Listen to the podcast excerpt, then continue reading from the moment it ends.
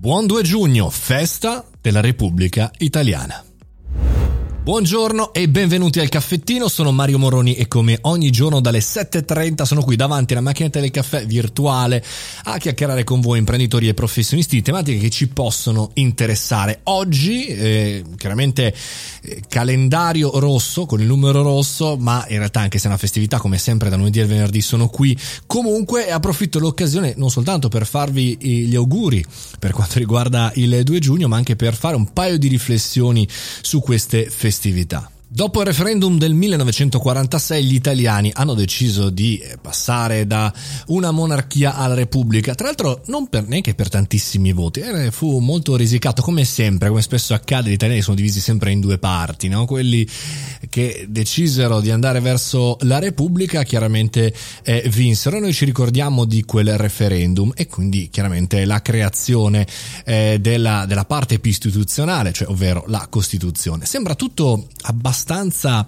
eh, scontato oggi, no? E sembra un periodo molto molto passato. Da un certo punto di vista è sempre lì il punto, no? Cioè l'Italia è sempre stata eh, gestita, rivoluzionata nei suoi momenti più importanti dai giovani. Cioè tutti i giovani hanno sempre fatto qualcosa, i ventenni hanno sempre fatto qualcosa. E ad oggi, più che tanto tempo, mi sembra passata quella tipologia d'Italia, di giovani, di, di, di ragazze ragazzi che si mettevano e cambiavano e costruivano quindi oggi direi che la cosa più strana e più bella da festeggiare è un cambiamento dei giovani, cosa che ad oggi effettivamente non sembra essere vero. A me una delle cose che mi stupisce di più di questo periodo è che siano totalmente eh, spariti eh, non soltanto dalla politica ma anche eh, dalla, dalla, dialettica di qualsiasi caso. No? Prendete questo, eh, questo, caso chiaramente della eh, quarantena, questa situazione eh, mondiale.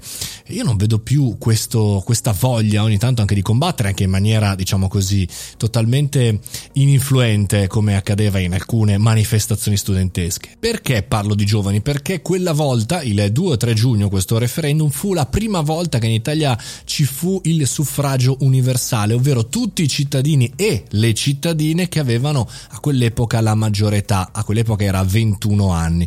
Quindi fu determinante l'approccio eh, più, diciamo così, battagliero delle donne e dei giovani in un cambiamento epocale.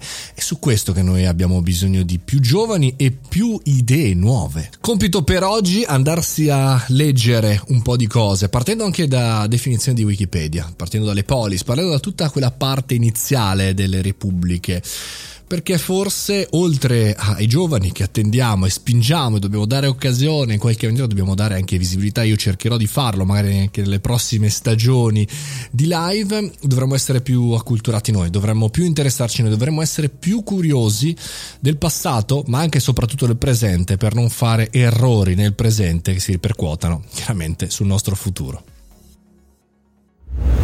E per chi oggi voleva andare a fare la gita e fare il ponte, ma come si fa a fare il ponte del 2 giugno? Scusa, è mercoledì, cosa fai? Lunedì, martedì, mercoledì, giovedì, venerdì, c'è tutta la settimana. Vabbè, tanto so che voi guerrieri siete sul pezzo. Ci sentiamo domani mattina 7.30, altro che ponti. Fate i bravi.